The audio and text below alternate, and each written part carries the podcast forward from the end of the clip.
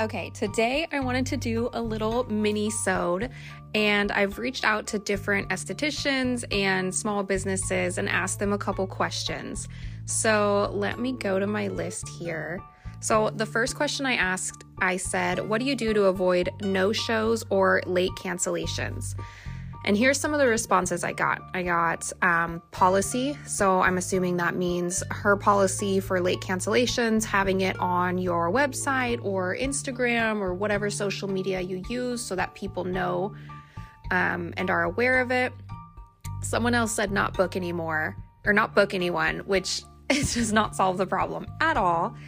And somebody else said deposit. So I'm assuming that means if it's a no-show or cancellation, they obviously lose their deposit. And another person said strict policy on my website and require credit card on file. Yep, I do that one too. Deposit has to be paid with card, and card has to be on file. And if it's a late cancellation, I've just bumped it up to $65. And if you are a no-show, I charge you the entire service, because guess what? I'm still there. I'm still sitting there. You paid for that block of time, and whether or not you show up is not my problem. I'm getting paid regardless. I strongly encourage everyone else to do that as well. Let's see. What's the other one? Oh, yep, I had someone else say, have people put card on file and do confirmation texts. Yep, I like that. I use PocketSuite, and it sends a quote, and the client has to confirm it, and that's when they pay their deposit and put their card on file. And then it also sends a reminder. You can change how you want it. I think I have mine set for like a week, 48 hours, and 24 hours. And you would be surprised how many people, when they get that 24-hour reminder, want to reschedule and avoid that fee of the $65. But unfortunately, that 24 hours, I don't care if it's 23 hours and 10 minutes, you have gone past that 24 hours. So anyways, what's the next one? Do you have a crazy story about an interaction with a client? Okay, this one's funny. She said, I use a stool to do anklets, and she watched me do her daughter's anklet right before her. So one lady straight up plopped her bare foot on my desk. Oh, plopped her bare foot on my desk to do an anklet.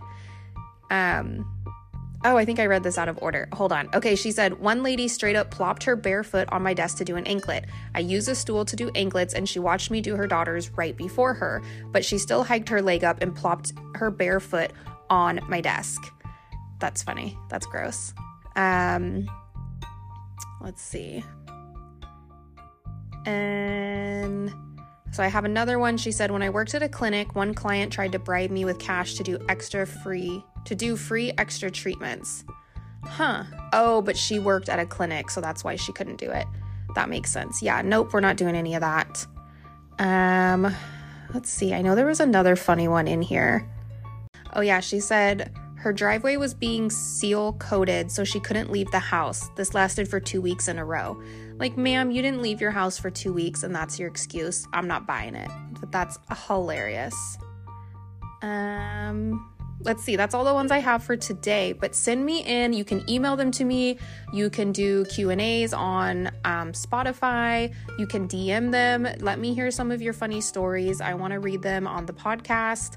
They can kind of be about anything, any weird client interaction, any funny client interaction, no-shows, the weirdest excuses you've had for a no-show, for non-payment, anything like that. Send them my way.